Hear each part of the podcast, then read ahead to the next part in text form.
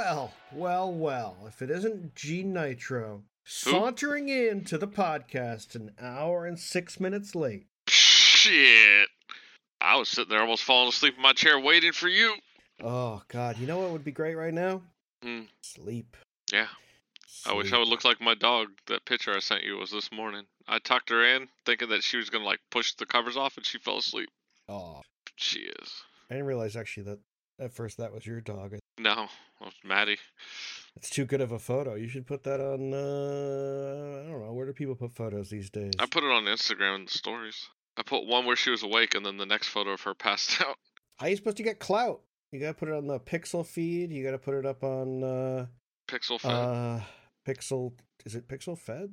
Yeah, Pixelfed. No, it's Pixelfed, like the Fediverse. I don't use Pixelfed. Yeah, neither do I. Because as much as I love... Well, as much as I love the Fediverse, I'm already on Mastodon. I don't understand creating another account when people from the that I'm already interacting with on Mastodon can already follow this account too. So I know everything's connected, so it feels weird to then create another account elsewhere. Oh, yeah. It seems like if you're going to a photo-only social network for certain things, like, you know... People want to see photos, right? Or you want to showcase photos, but, you know, to then federate that, I guess it makes sense if it's such one, people just want to see everything in one feed. I don't know. I get why people, I get why other people like it. For me, though, I was like, why am I running a second account on the same network, basically? Right. Just for photos, I was like, but I can post those same photos on my Mastodon account, so I was like, whatever. I get there's probably people looking specifically just for the photos, but I don't know. I have Instagram for that, which I have kind of gone back to lately and been posting too. Because I wanted that, but I wanted it separate. And also there's so many people I follow on Instagram that I can't follow on the Fediverse. So. That's right. Until Instagram gets federated, 2060. Yeah. Did Threads ever actually get federated? It hasn't yet, but they're still adding feature. They just added hashtag, so they're slowly. I don't know how it's taken them this long. Yeah, Blue Sky.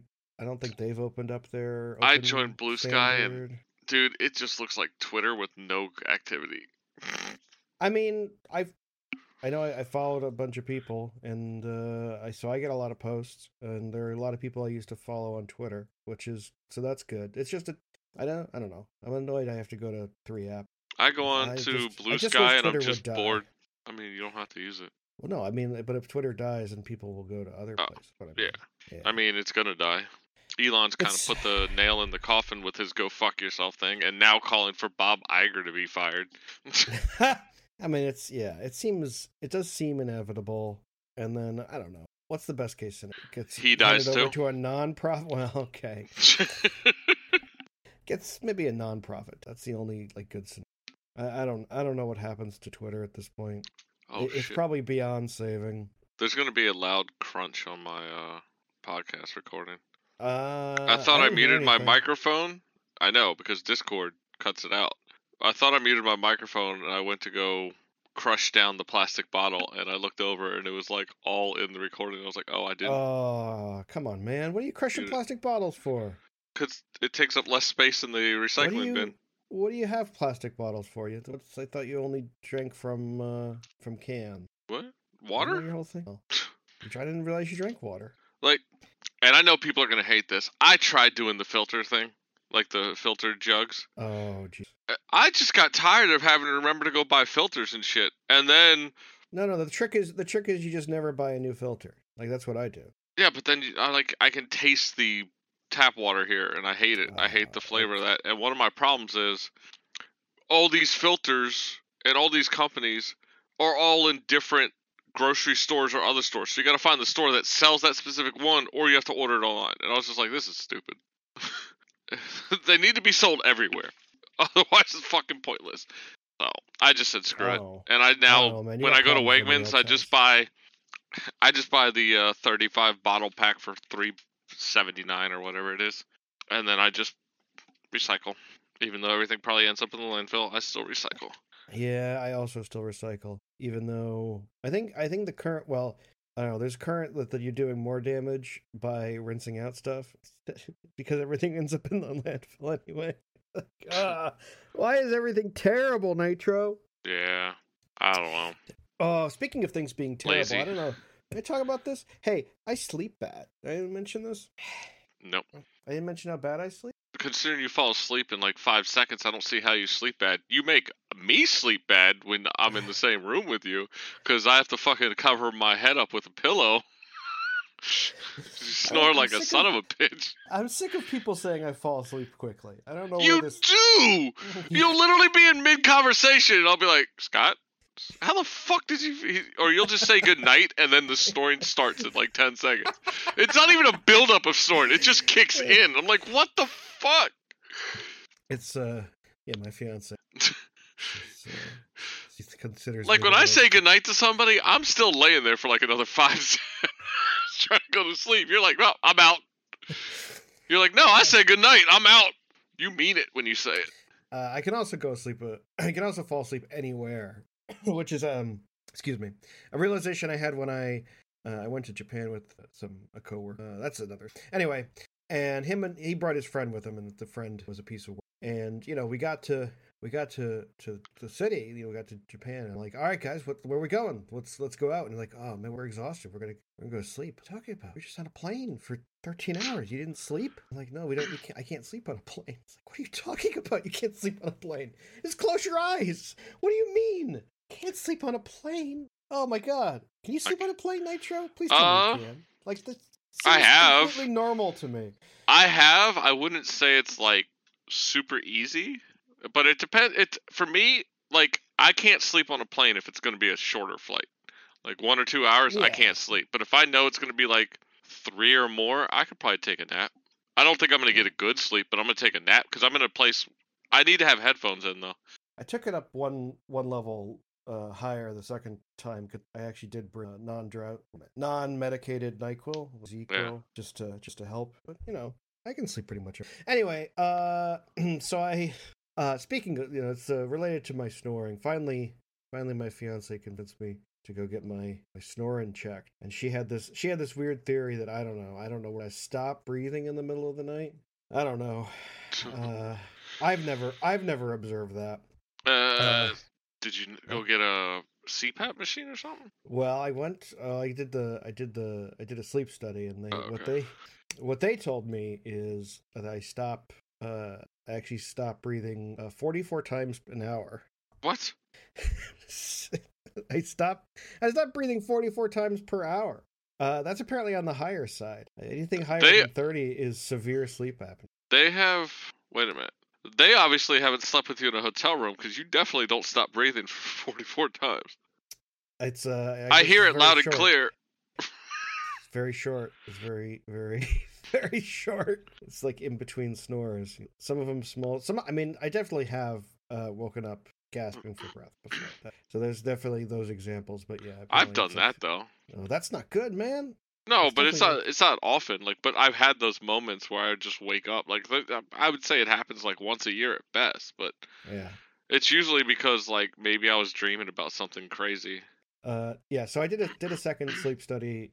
You know, and I was talking to the doctor, and so it's I did the one with the CPAP machine, and it changed. I had three events per hour on the CPAP machine. So I'm getting a CPAP machine. That's good.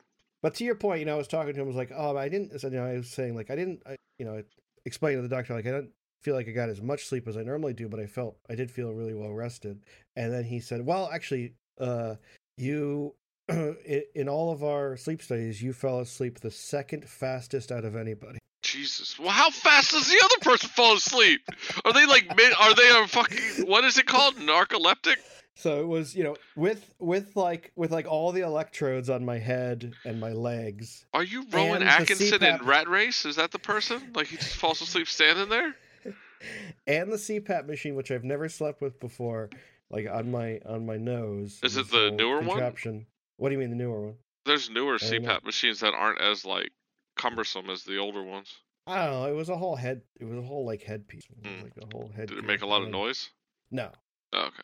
No, I think that I think that in that they don't make much as much, but they still want to strap them to your head so you don't like push them roll off, over yeah. and but yeah. So he said, even do you with snore all that, less now too?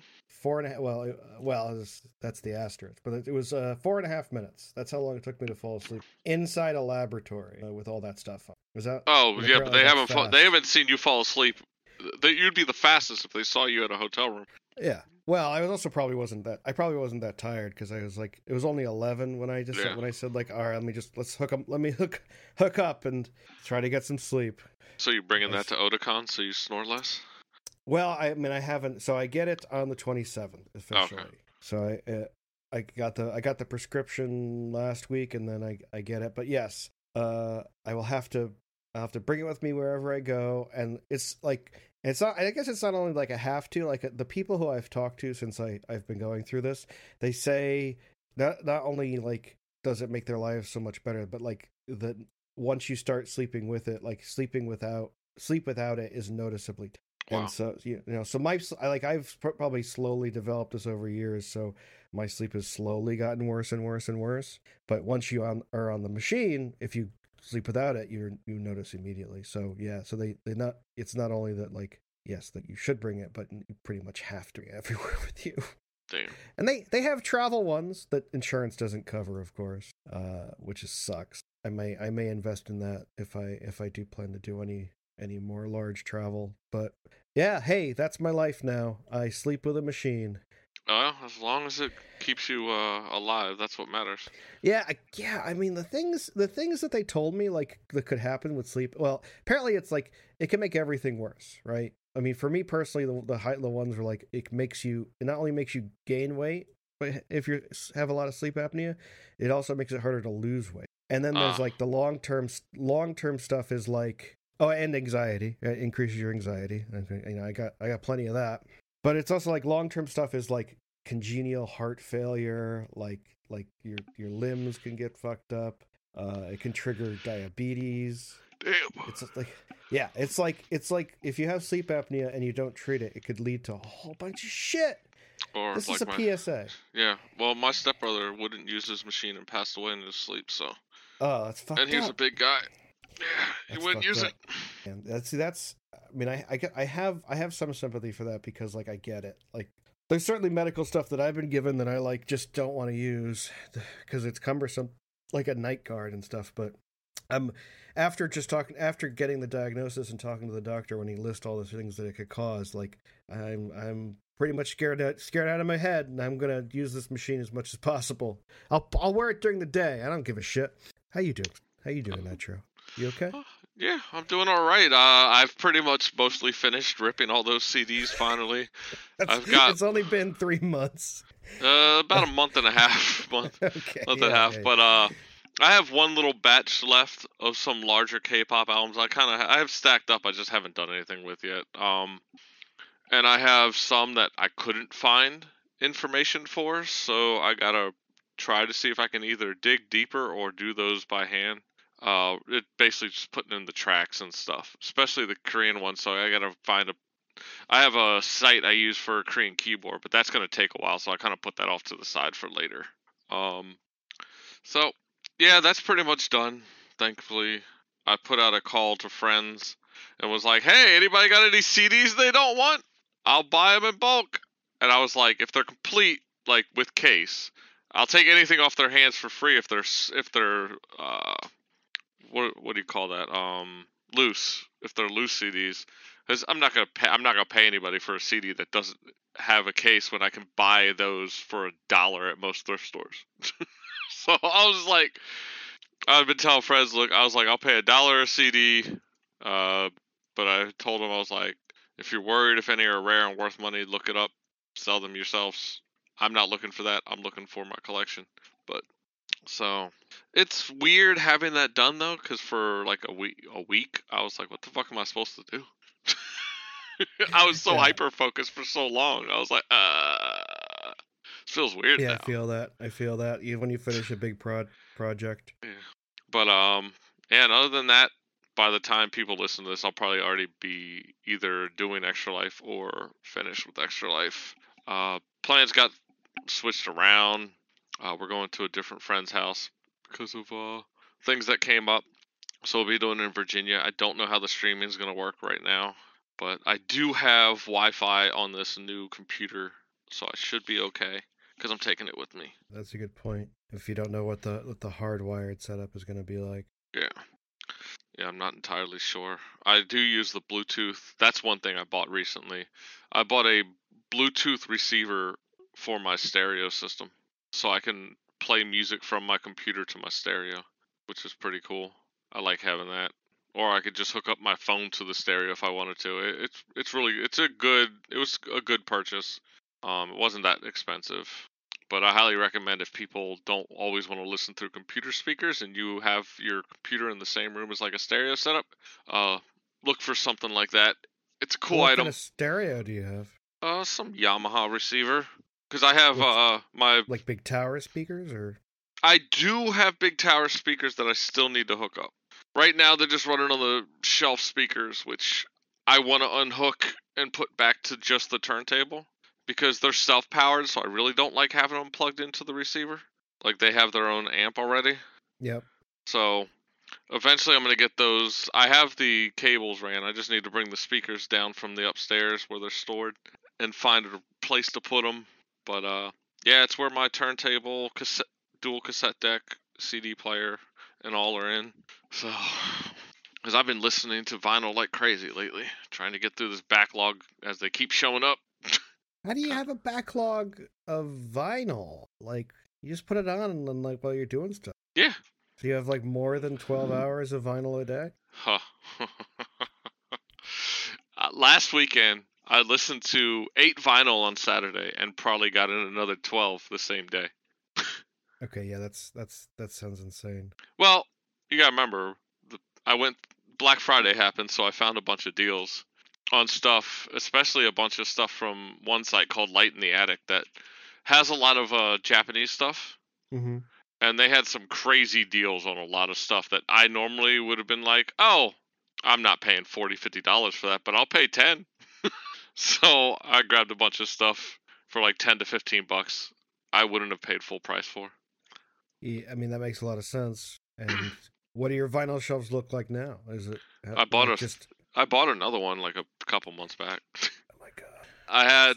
So my vinyl shelves were basically a 4x4, a 1x4, and a 2x4, and then I bought a 3x3. So I moved all my K-pop, J-pop, future funk, and anime stuff and video game soundtracks over to the 3x3, and then everything else is on the other shelf. I have a problem, Scott. It would seem that way. And you know what's, I'm just looking over here, you know what's... But I also don't really play games as much anymore, so I just play vinyl a lot. You know what's here shipping from Light in the Attic in a couple days? What's that? Or now shipping. Well, I mean, I think this is a perfect... Which one? It happens to Overlord? Be a perfect segue. Oh yeah, I see that. I'm not paying $55 though. But it's gold! It's gold vinyl. But it's a single vinyl. It's gold. If it was a 2LP, I might have done it for $55. That's a lot of money for a single vinyl for an anime. Because I don't listen to, like, I buy anime soundtracks, but I don't buy them that often. That was some of the ones I got from the Black Friday sales. I got the 3x3 Eyes, or 3x3 Eyes. I don't know how they actually want you to say that. I've always said 3x3 just because that's what I'm used to. It's probably 3x3. I think it's just 3 eyes. No, it's 3x3. So it'd be 3 eyes if you go by today's anime standards. Because Spy Family instead of... even though I always say Hunter x Hunter when people talk about that. Yeah. And they get so mad. I'm like, then don't put a fucking X. I don't know why they do it. Like, Spy Family would be fine without the X. I don't get it. It's something... Some kind of stylized... Yeah. Some kind of stylization for Japan. I don't know. Yeah, I just had a bunch of stuff shipped from Light in the Attic, stuff I pre-ordered. So, what was that? 5 albums shipped. And I got a great one. Are we a Not Safe for Work podcast? I think we're not safe. I mean, I don't think anyone's going to be blasting this in their... One of the albums I got was called My Pussy Belongs to Daddy. Jesus Christ. You know what? I quit. What? I quit. What's wrong? What do you quit? 3X3Eyes is actually called Sanzan Eyes. There's the album for you. That's the official answer. Yeah. Well, there's the link to the album I just told you. It's from 1957. I mean, that's an album, all right. Songs like self-titled, I already said. Sadie's still got the rag on. What does that mean? Things are soft for grandma. Yep. Tony's got hot nuts. He forgot his rubbers. This is the 50s, man. I totally didn't buy it for the artwork. Definitely did not buy that for the cover. I promise. I would never. Maybe I'll listen to that. Interesting. Later. I mean, it seems like a nice little piece of history. Yeah. God, 1957. Yeah, this would have been like the height of scandal, right? Yeah, a lot of songs back then did stuff like this. A lot of double entendre stuff. I'm not sure if there's a double entendre here. I mean, she sits among the cabbages and peas. I don't know what the hell that means. No clue what the hell that means. Excuse me. But Overlord is an anime, Scott. Is it? Yeah. That's one way to describe it. It is the anime I chose for this episode. What? For those who don't know. Anime? We don't just talk about vinyl collecting and... I mean, I could talk about vinyl collecting forever, but let's not do that. Boy. We're an anime podcast, Scott. We need to talk about some animes. Oh, it seems every day we stray further from God, but... We got to talk about Japanimation here. Oh, we're going to talk about that Japan animation here? Yeah, Japanimation. All right. So, Overlord. It's basically about an office worker who plays what is known normally. I mean, it says MMORPG, but a lot of these are starting to go into that deep dive MMORPG where you're actually like in a headset and you're kind of in the world. I don't know if this is full deep dive or if it's just a VR. It's never, in the anime at least, it's never said. It doesn't, like, because it kind of implies, like, there's a couple shots where it looks like he's looking at a computer monitor. With a UI, but then it would be weird. Some of the events in that first episode would be weird if it wasn't like a VR headset deal. It's interesting the way they showcase it. That's why I was like, I can't fully remember that first volume because honestly, I don't really care about him as his old past. I really care about the characters within this world. So basically, his favorite MMORPG is scheduled to shut down. He logs in. Only one of his old guildmates shows up briefly before they have to leave due to work. And as he sits there alone, he decides to grab the powerful weapon that was the symbol of his guild, the Ein's old gown wand, and goes to sit in the throne room surrounded by the NPCs. And as the clock ticks to midnight, next thing he knows, he's still in the quote-unquote game, and as he tries to figure out what's going on, one of the NPCs actually responds and talks to him, and he freaks out because they're not supposed to be able to talk. Their lips don't move in the game, and he's just like, what the hell is going on? And so begins Momonga's stay in Nazarick, basically their guild hall, if you want to call it that. It's more like a fortress. And him trying to figure out what happened and how he's in this world and if any other players are still around. And as he's thinking about this, he also makes the decision to kind of take over the guild in full and take over the world as they're in a new... It's because it's not the world of Yggdrasil. That's one of my problems with this. A lot of the things are like, he ends up in the world of Yggdrasil, and it's like, they blatantly say it's not, though, even though some things are similar. So I'm hoping more comes about this, because at times he says this isn't Yggdrasil, or is it a different Yggdrasil? They need to... I'm hoping it expands more. Even in the books, it hasn't gone that far. I think it's pretty explicit that he's in a different... Yeah, but I'm saying all the... if you read any of the plot summaries, they tell you. And that's why I'm like, nah, it's weird, but... So, basically, this whole first season is interesting. I was wondering how far it would go, because I've read up to Volume 6 of the light novels. I'm trying to... Fucking goddamn it! I'm trying to look at something on Anime Planet that shows all the episode like screen caps, and it's screwing up. So I'm gonna go to Sati video and check something out real quick. So yeah, the first episodes of Overlord is kind of him trying to figure out this new world. How dangerous is it? How powerful are the people in this world? Is there any danger to him and his followers within Nazarick? So first episode kind of introduces all the floor guardians, including Scott's favorite two characters, Albedo and Shalltear. You mean Cocytus? No. The greatest waifu. Cocytus? Yeah. Not Croc, it's Coke. Whatever. No, your favorites are Albedo and Shalltear. I thought you told me you love those two fighting over him. Yeah. I might have mentioned something about that scene. So he basically introduced to all these guardians. Albedo is kind of like his top guardian, or head of the guardians, and kind of like the one always by his side. She's in love with him because right before the game ended, he made a joke change to her personality that says she's in love with him instead of saying she's a bitch. And so he has to figure out how to deal with those things because he was not prepared for those emotions. You meet Shalltear, who's also in love with him. I can't remember if they talked too much about what was in her bio in regards to that. I think they do mention it in the book. I'm trying to remember the books because, of course, an anime adaptation kind of glosses over some things. You had Aura and Mary, two twins. The female twin dresses like a boy. The male twin dresses like a girl. You got Demiurge, kind of like the slick devil dude. Scott's waifu, Cocytus, who is a big bug mech looking thing. I don't even know how to explain what the dude looks like. Looks like a big mecha bug.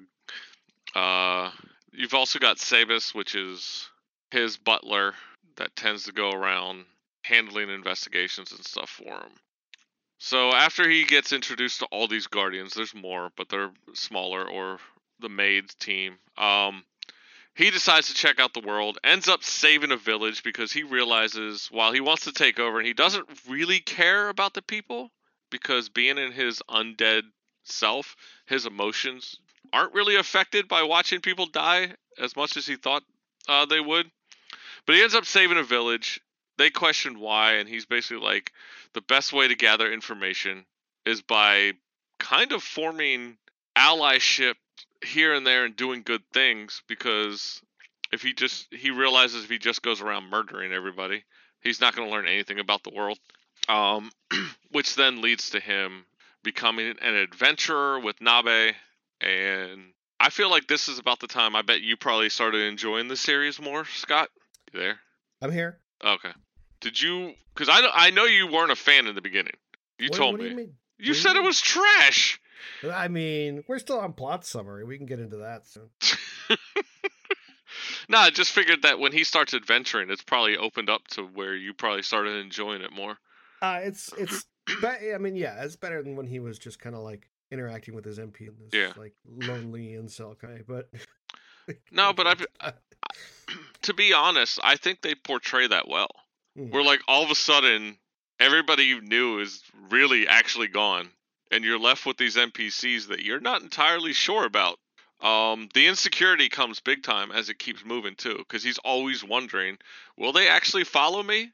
Because I guess one thing I should have said is all the NPCs were created by other people within the guild with their own backstories and why their characters act the way they do. So one thing that Ainz, as he eventually goes by, starts worrying about is basically like, are they following me 100%?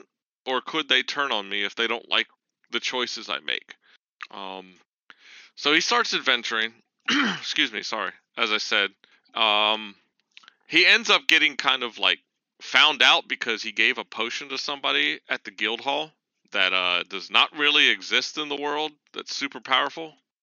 And some not ateliers, alchemists find it, and the younger grandson of the alchemist takes him on a quest where we meet a very fearsome foe called the Wise King of the Forest. Oh, yeah. He's very wise. That's guaranteed. Which turns out to be a huge hamster. And it's... I'm going to say it now. After reading, like, it was funny in the books. Seeing the actual hamster in animated form is fucking great. It's got such tiny little legs. Oh, that's what they have. Have you never owned a hamster? I know. I'm just pointing it out. He's got such tiny little legs. It's hamster. This is also one of the things I like about Overlord. While it can be very gruesome and violent, it has these moments where it's just stupid funny. It kind of pokes fun at the way Ainz is, the world he has to deal with, and sometimes like realizing that the game is fucking ridiculous when you look at it when you're stuck in like this world. So the hamster gets called Hamsuke, of course. And that's when they head back to town. The grandson is kidnapped because he can use any tool. So there's these things called world items. I'll get into that real quick. World items are these special items that are very rare. I think there's 100 total in the game. I don't know if that's going to be the same in the world, but this thing is basically a crown that lets him control. He'll be able to control like a huge army of undead. So he gets kidnapped and by an assassin named Clementine, who's a fucking psycho yandere chick, and Kajit, mastermind behind Raising the Dead. Ainz handles that in a very... It's funny.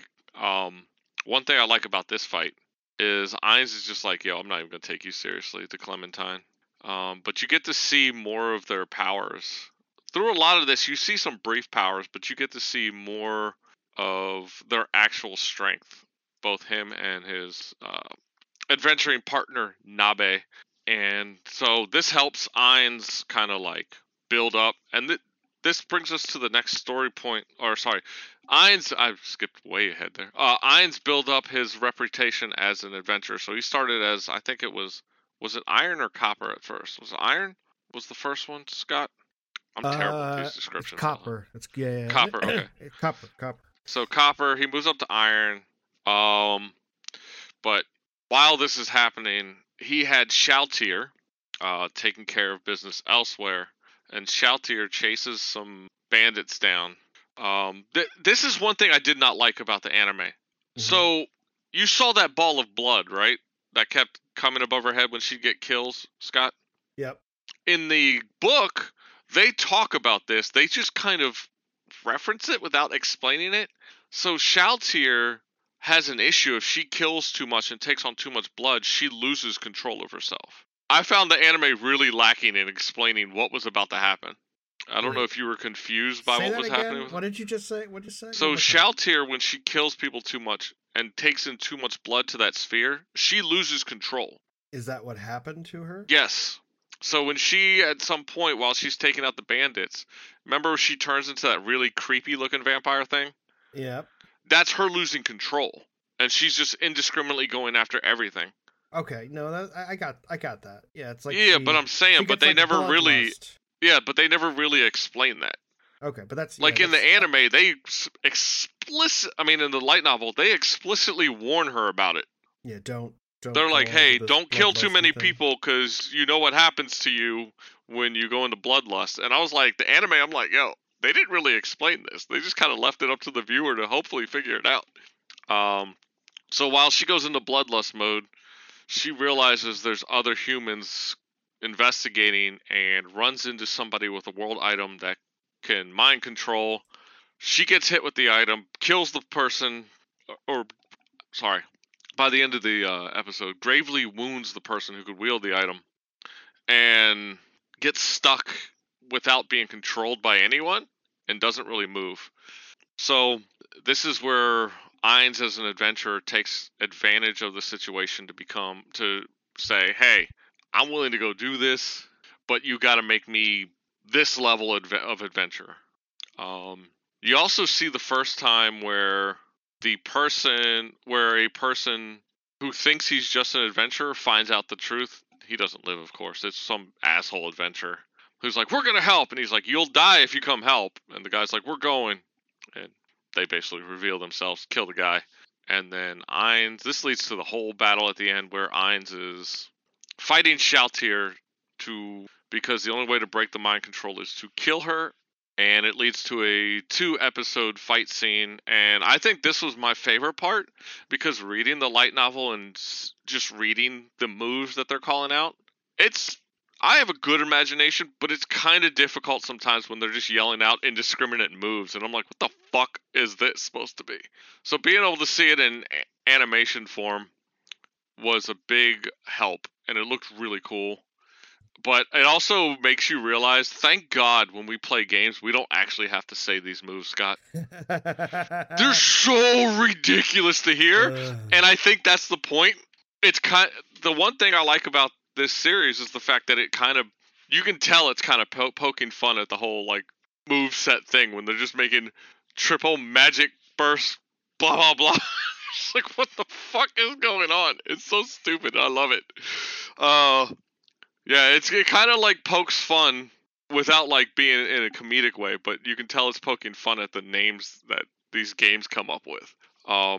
But he ends up defeating. And Japanese games tend to be worse about that because for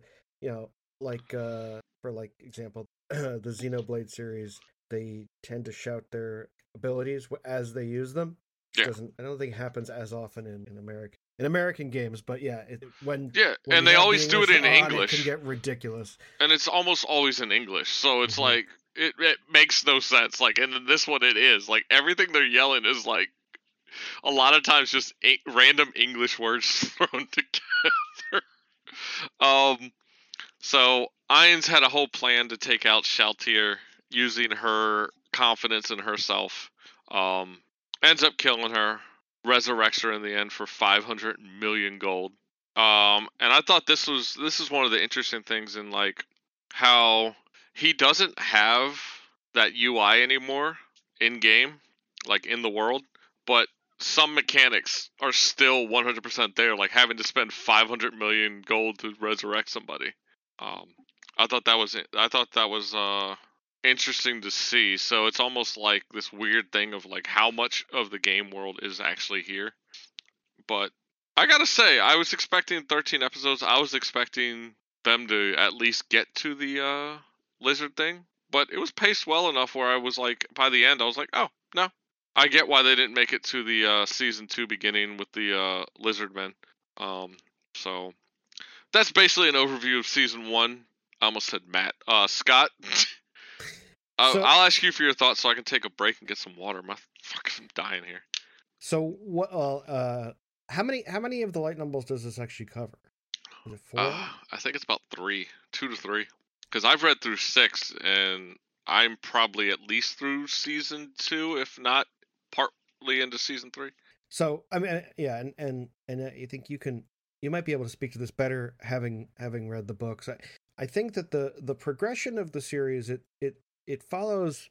It's a little odd, and it definitely feels like a almost like a first time author trying to get a footing, right? Because it's like the first 2 episodes, they really spend a lot of time focusing in on the characters within the dungeon, and like what they mention, like, you know, okay, each floor has a guardian, and this is what this means, and all these details, and then almost as quickly completely like abandon it, right? Because most of the anime does not have anything to do with the majority of the NPCs. In fact, like in the episodes where he's adventuring, he doesn't even bring one of the named floor guardians with him. He brings like one of the random maids with him. Yeah, who are also there. I guess, you know, he has a bunch of maids. Yeah, if you pay attention though. If you pay attention, though, he initially does that because, remember, Albedo showed a lot of disdain towards humans, so he was hoping Nabe wouldn't have the same disdain, and then she did, but it was too late. Yeah. He was worried that the other Guardians would be the exact same way and didn't want to take that chance. Yeah, no, that makes... I mean, it does make sense, but it's also like, okay, you introduce these characters, and but the one you're bringing with you is this nameless. She's not nameless. Who, well, if she, how she, dare she, you? She, how she, dare you, sir? She definitely gets her own little she's got a full-on name too, and last name. I don't know. What's her name? Narbaral Gamma. Okay, I would never. What the hell, dude? What? Where was? So I mean, yeah. So yeah, it's just like it.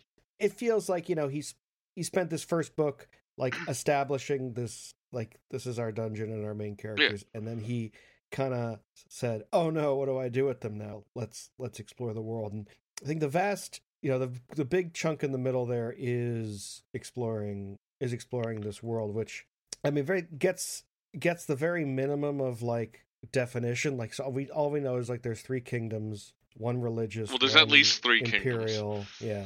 And I think it's more just democratic? Like he's spending that time exploring to make sure he's trying to see how much of a threat there is to Nazarick. Everything is just to kind of get an idea of what this world offers in terms of like danger. Right. Because he doesn't know. Yeah. Because it's not the same as Yggdrasil. He's like, he doesn't know if there's other players in this world. He knows that all the Guardians refer to the Supreme Beings as having left them, and that's it.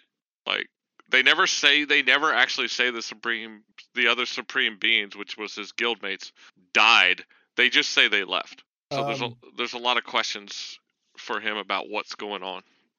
Right. And you know, like, I don't think, you mentioned it too. I think like a lot of the details that were probably in the light novel kind of get left out. Like, it wasn't exactly clear to me, and maybe I just missed it, why he changed his name, and like why he really cared about gaining this reputation when he could literally just stomp anyone who wants. But he changes his name because he said so, like I told you, it's because of the insecurity. He basically is trying to show him being the absolute ruler to keep the Guardians and other followers in Nazarick as like loyal to him.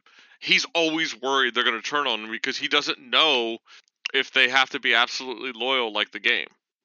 Well, yes. And then, I think it's in the final episode or the second to last episode where he says that he took the name and he went out and tried to gain this reputation to see if any of his comrades are still there, which I think once he said that, like, it kind of clicked with me, like, because up to that point, yes, like, this is an isekai and it's for people who really like, you know, MMORPGs, and like there's definitely like a fantasy, a power fantasy element of like you're the most powerful and nothing can touch you. But like I was like what exactly is this show trying to say? Like what is the purpose of this other than I think like, I want to crush everything. And I think that when he said that he was doing all this, you know he wasn't just going out and stomping the world to dust. He wanted to spread this name because the one thing he wanted more than anything was his comrades to return to him, and he was hoping that they were out there. Like that kind of clicked, like the beginning scene and everything he was doing into a solid like okay, like now and, I kind of understand the motivations of this. Yeah, and the one thing I want to say, the one thing I like that Overlord does well, because you know a lot of isekais, you have all these other characters around the person that got isekai'd, and they're all like suddenly super cool and friends with each other. He's in a weird spot with the Guardians and followers. He's not like immediately he can't just be immediate friends because he has to act over them as like their lord. So he is basically alone, even though he's surrounded by people who will respect, follow, and even love him. He can't return that because he has to play this persona, even though in his head you hear his insecurities all the time. I think it's a really interesting way they do that. Yeah, you're just like, oh, he's like this insecure incel, but it shows him from a light where he's just like, I don't know what the fuck I'm doing. Like, and it could be just him being all cocky and confident, and he comes off that way through the character, but in his actual mind inside the character is like, I don't know what the fuck I'm doing. Like, and I like that. That's one of the things that like pulled me into Overlord, is this guy's in a different world and he's got all these followers, but he doesn't have any friends. Like you said, he's searching for his comrades because he has no friends here, even though he's surrounded by love and respect. Yeah, and it's also, it kind of goes back and forth with, it seems like he does care about the people who he's encountering to versus he is manipulating them to get what he wants, because I mean, there's there's, and again, like a lot of the stuff, like we're like a lot of the world establishing stuff has really gone over very quickly. Like it's really easy to miss like the fact that's one of the problems of the anime. The books establish a lot better and give you a lot more insight to like E. Rontel and that kingdom and the other kingdoms. I felt like they were really like, we have 13 episodes, so we're going to give you as much as we can, but sorry, is how it felt. Like, there are times here where it seems like he's getting soft to like the group of adventurers he joins. Like this time, like it seems like he's getting soft and respecting them, but when they are ultimately killed, he just he reveals he doesn't feel anything. Because so everything was manipulation, and it's easy to get lost in that. And he does say, like, because he is an undead, his human compassion and everything has, because he is now, interesting. His character is lost. So he definitely admits to being a hypocrite, right? And I would say he mostly doesn't feel anything, because when the one party member got killed and turned out to be a girl, he made sure to get revenge for her on Clementine. So it's interesting. It may not be emotional, like it may not be like an empathetic way of him feeling for the person, but he realized that this person went through a lot, sacrificed a lot to be an adventurer, only to get killed for no real reason. And so he basically got vengeance for that person. He has a sense of justice. Yeah. Even if it's warped. Yeah, any compassion or anything. Yeah. And he says, I'm a hypocrite. He's basically like, I'm getting justice for this person, but I would do the same thing. Like, he admits it. And that's an interesting way to present a character like that. I think it's why Overlord does so well, because it's not just this one-sided power fantasy. It could easily just be that. It could just be him stomping everything in this world. But you would have gotten through like a season. Nobody would have wanted a sequel. Yeah, it would have very quickly run out. It with there's a lot of isekais out there featuring an overpowered character, and they're certainly like the least interesting ones. But when it got to the end of Overlord season 1, I think it was clear why this one was like the popular isekai about an overpowered character who is just stomps everything in his path. Yeah. So I think, I don't know if you plan on watching season 2, but I think season 2 will open up things for you in terms of like the Guardians, because one thing that I'm not going to spoil specifics, but in the next 3 books, and it looked like based on the episode descriptions I looked at, that will be the next 3 books will be season 2.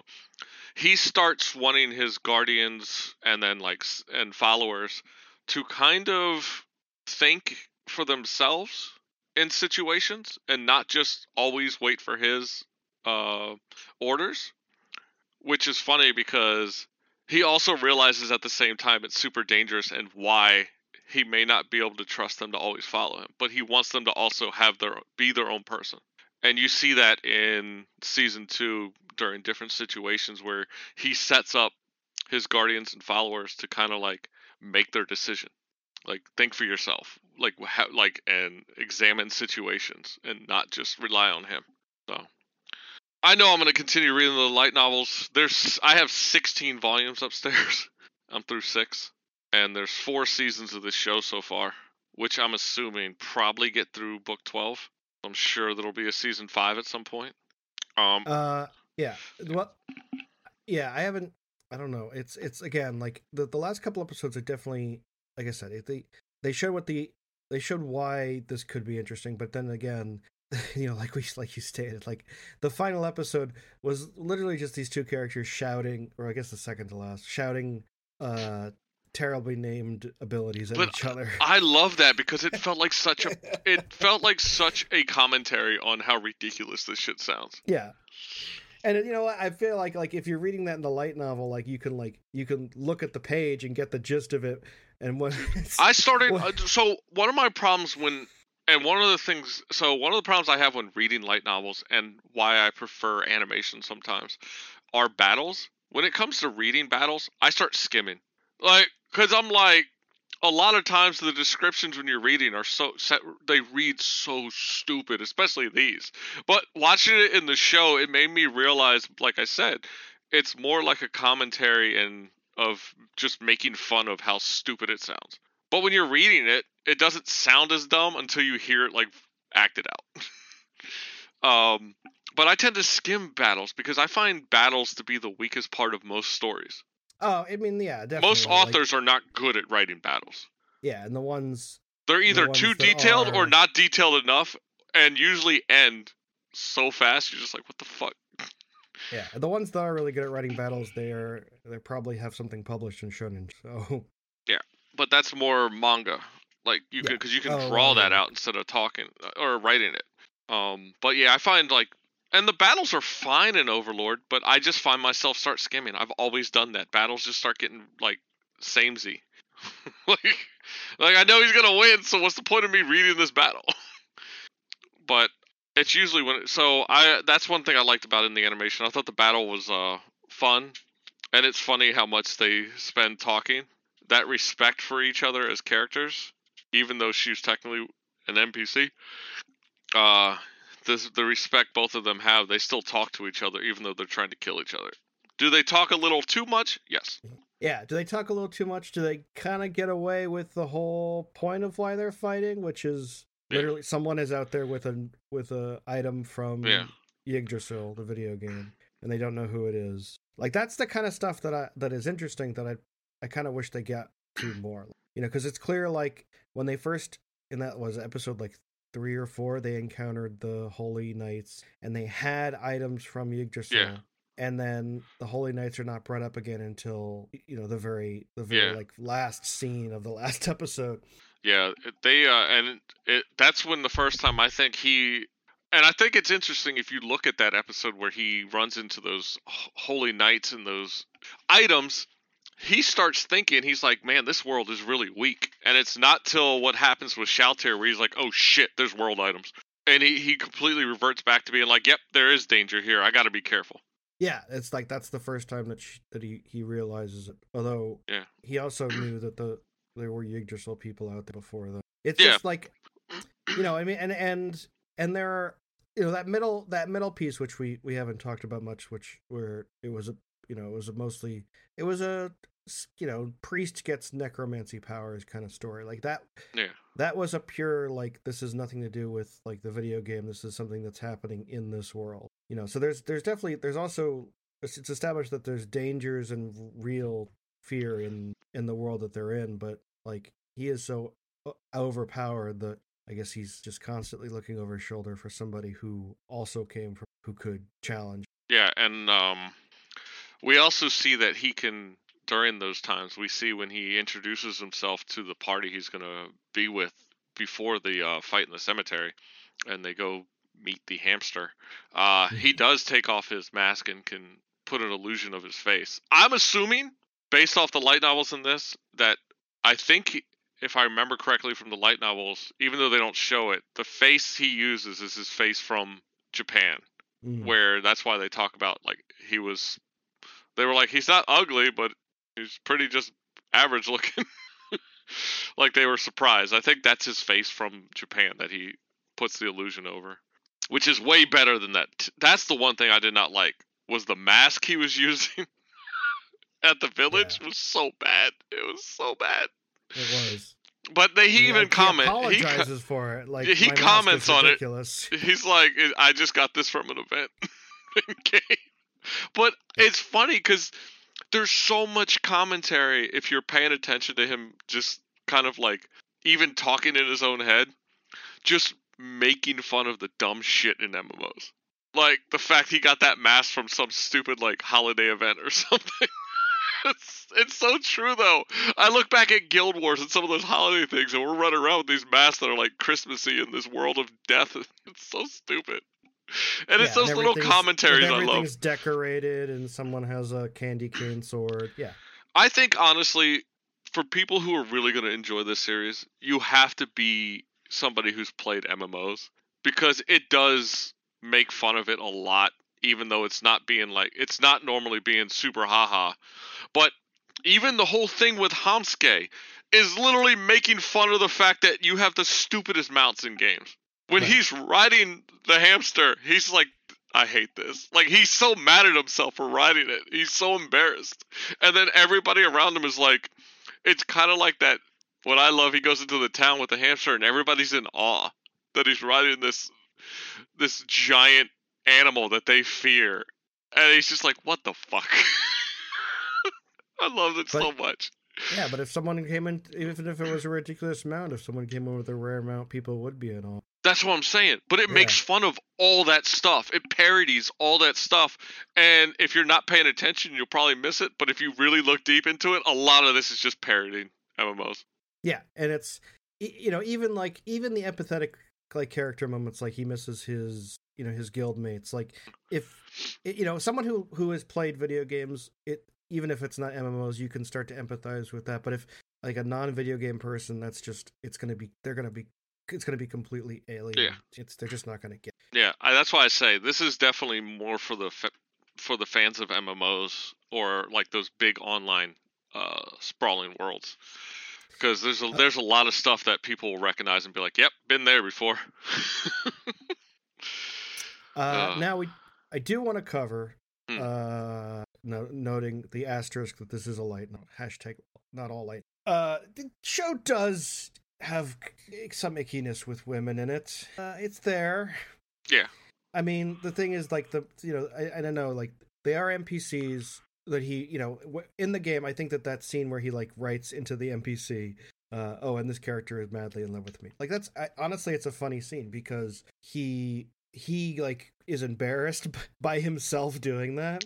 Yeah, and because everybody who's had an option to create a character has done something stupid like that. Yeah, and it shows a lot about what he's like and what, like, you know, how much he respects the person who created it. And it's like there's a lot of character stuff in there, but it definitely changes it when he enters the new world and all these NPCs are not real.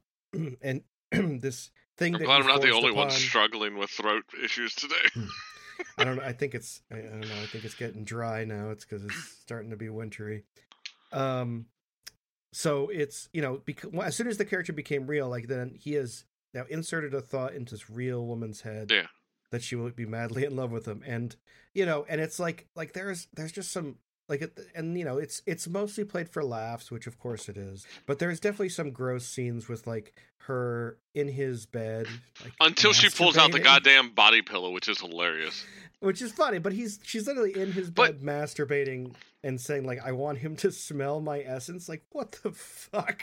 Like, Jesus Christ. The one thing I like that they do with that, while, yes, the scene is a bit much, is that, again, he wrote that, and you think he'd be like, hell yeah, she loves me. But no, he's insecure about it because he's like, it's because I made this change.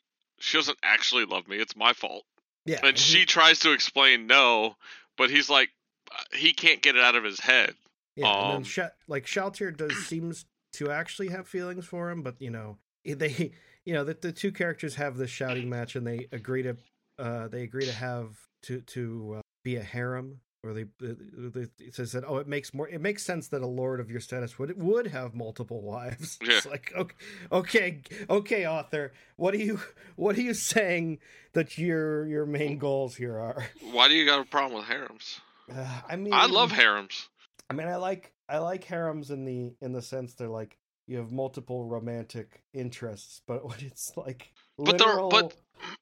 but the thing is, just like his character, just like the game, they're all these weird like undead characters that are all kind of fucking crazy and fucked up. Yep.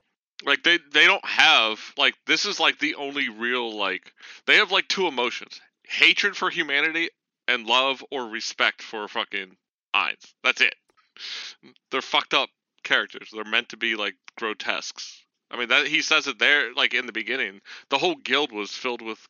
you had to be a character classified as grotesque in the game.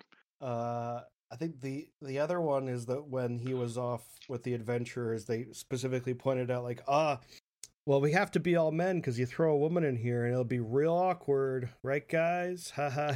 Okay, guy. You've never talked to a woman before, have you? That happens in a lot of those old ones because... It does. And they're mostly talking about the fact that eventually romantic feelings happen between two people and it can break up the party. I don't think they mean it as like, you have to stay...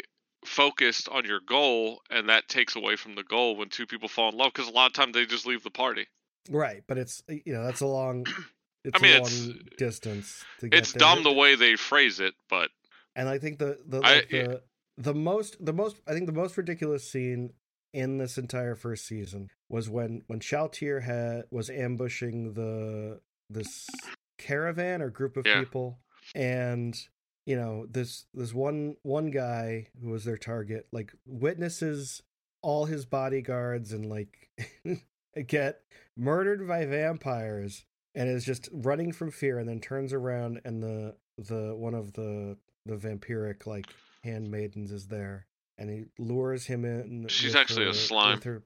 So the slime is there, lures this guy in with hers.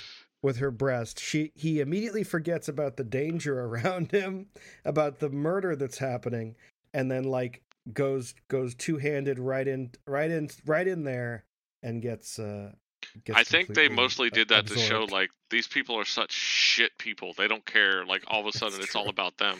Yeah, but it's like it's all survival instincts have gone out. I mean, I don't know. Maybe you. Yeah, her name is Solution Epsilon. She is the slime. I'm surprised one of your favorite characters wasn't Pandora's Actor, because that's one of my favorite scenes. Pandora's Actor was funny. When I just get embarrassed by the one NPC he created, he's like, he's so lame. And he gets into his face, he's like, stop doing that. Because he's so embarrassed by the NPC he created. And then he starts speaking German. That's when he's like, he's so lame. Stop speaking German. Don't speak German at me. It's fucking hilarious. I love that. It's shit like that. He still thinks his military uniform is. Yeah, I just love the fact that this show can be so, like, dark at times and immediately switch to, like, this stupid humor. Oh, yeah, I like Overlord. Sorry. I like the guy's face is not even, like, there's no detail to it. Yeah. Like, it's the laziest NPC ever. Like, he just knew how to make the cool uniform, and then he gave up on the fake. Oh yeah, so exactly something I would do. Yeah, I freaking love that shit. Oh my god, the comments on Anime Planet. Somebody's like, I could not stop laughing when he spoke German.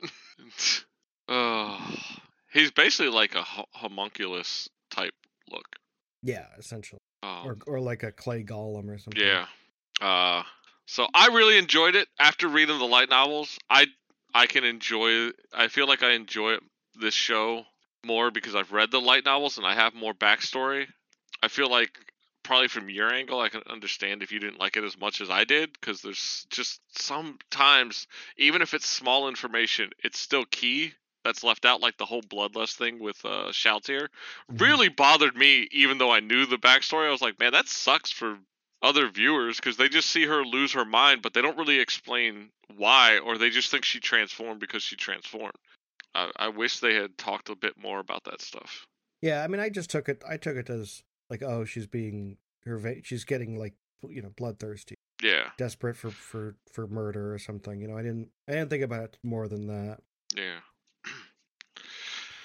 No, I mean, it's, you know, I ended up liking it towards the end a lot more than towards the beginning. I think the beginning, like I said, like, I do feel like this was, and I don't know if this is true, like, it feels like a first time author who's trying to get a foothold, and they had this really great hook, which is the, you know, this whole dungeon of NPCs get transported to a new world, and then it just takes them a while to really figure out what to do with it. But then by the Shalltear arc, I think it's cementing a, you know, a really solid base for obviously what can come next. I mean, this is you know, one of the few isekais that has 5 seasons now, right?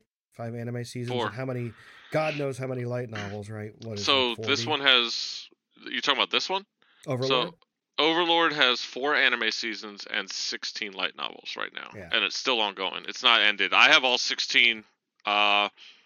This series is so popular that I assume the light novels are also in hardcover in Japan, but Yen Press releases them as hardcovers here.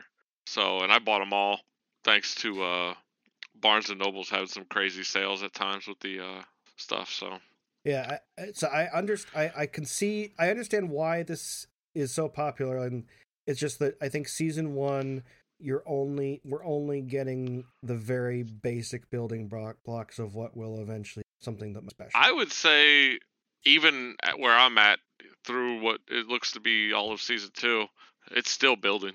Mm. So I will say that's a good sign. That's yeah. a good sign. If you're that far in and it seems to continuously still be getting better. Yeah, because they're doing a lot of character building too. Like you start seeing more about the other characters, like in terms of like his guardians, they start really fleshing out those characters and their mindset and how they're. The other guildmates created those characters and why they act the way they do, which I like because they're not just like, oh, here's this butler that is always out doing this thing. No, you get more details on the butler. You get more details on your waifu Cocytus. And like we saw that with Shalltear and how her creator was. She kind of had the first big character arc. So you're going to see more of that. And I think that's really good that he's able to flesh out these characters. I will say one last thing about this show. It's way easier to binge the anime than it is to binge the light novels. The light novels tend to be even darker at times, and I take breaks in between like books. Like I'll take usually, even though I've been on a kind of a break because I've been working on my end of year music stuff, but through the first 6 volumes I would take a day or two in between because I'd be like I can't, it's sometimes it's a little too dark on the stuff they cover with all the death and stuff. So yeah, but the anime definitely makes it easier to consume. Yeah, so I mean I just looked up a little bit. So this is his, not only his like only work, but he actually started it as a web novel, which is most light novelists. Most of them start as web novels, and then they get a publisher and they have to start changing things around and kind of refine their writing. And he said he developed the idea when all of his D&D buddies were too busy to play with him. That's wild. So, yeah, so it comes from a true place of like frustration. There. I mean, and honestly, that's one of the problems with becoming an adult. Yeah, it's why like I've had friends invite me to play D&D and I'm like no, and they're like why not, you don't like pen and paper? I'm like no, because I've seen other people even just on Discord start having problems with friends because people aren't always showing up, and I'm like I'm not getting involved in that. I won't do it. Like I won't do it. Like it's, I've seen the frustrations that come along, and to the point where like some people don't really talk to each other as much. Because people get set up and then somebody's like, sorry, life happened. And then when that happens too often, people get annoyed. And I'm just like, yeah, I'm not going to bother. I'm good. Yeah. Or when, you know, or some people are more dedicated to it than imbalance. Yeah. And but, I wouldn't be one of the people that could put all in because I think they're fun, but it's not going to be my highest priority. And I get it. There's times where I set things up. Even my movie nights on my Discord, sometimes I'm like, motherfucker, this person's not here again. But you voted. Like so it's one of those things like, but even though I get frustrated at the time, I realize just like sometimes I have to cancel things. Life happens, especially when you're an adult. Yeah, it's like you need to get a group that everyone's on the same level of commitment, but that's with almost anything, right? Unless you're getting all paid for it, so then there's an expectation. But for hobbies, it's everyone's. Look at this podcast. Sometimes we've had to push episodes, recordings out weeks after the original planned date. That's true. I almost had to change this date. I mean, it is just one of those things. It's hard. Shit's hard. Yeah, adulting sucks.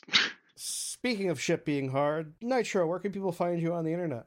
So you can find me at Hentai Planet. No, I'm just kidding. Wait, you can no. Oh, you can find me on the Fediverse at G Nitro at Eurosci.social, or you can check out my Instagram again, as I am back on there sharing the vinyl records I'm listening to mostly. And yeah, g-nitro.com. By the time we record again, my top 100 K-pop will be out. My top albums of 2023 will be out. You can also, I think my website has it. I'll have to make sure it's set up properly. But once I re-signed back up for Spotify, I got back to working on my 2023 J-Pop playlist. It won't be a top 100. It's just Japanese songs I heard throughout the year that came out this year I really like. Definitely want to check that out. I know some people have really enjoyed not having to go search for everything. I try to keep it as up to date as possible.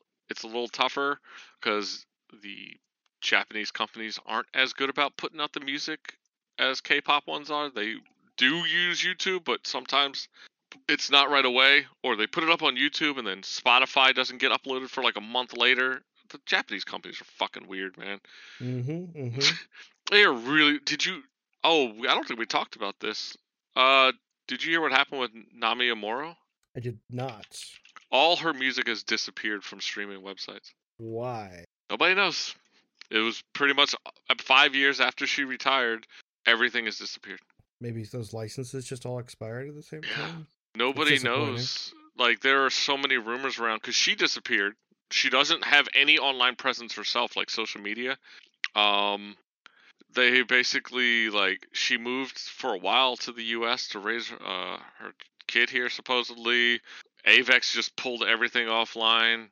I just saw somebody posted their Spotify Unwrapped, and their top artist was Namie Amuro, and it's just a blank image. Ugh. At the top. It's just their default image when somebody doesn't have a profile picture.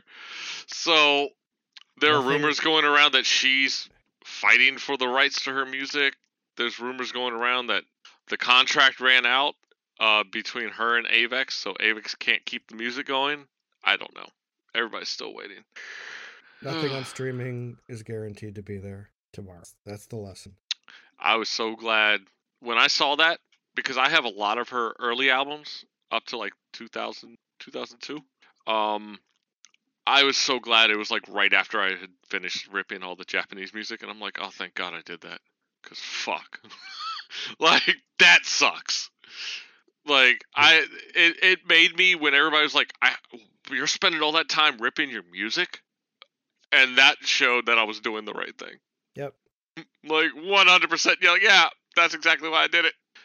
Yeah, it's completely fair, because it's not everything is going to last forever. Exactly. I mean, I still have MP3s that I downloaded in the 90s. Yeah, same. Because I move them from hard drive to hard drive. I try to hold on to that stuff. Yeah, I still have some podcasts I downloaded when I was originally listened to them and just saved them off, and like that I don't ever go away. But because I won't go back that far and re-listen to things that often. Not podcasts. Not putting that. I mean, I have, especially not this one.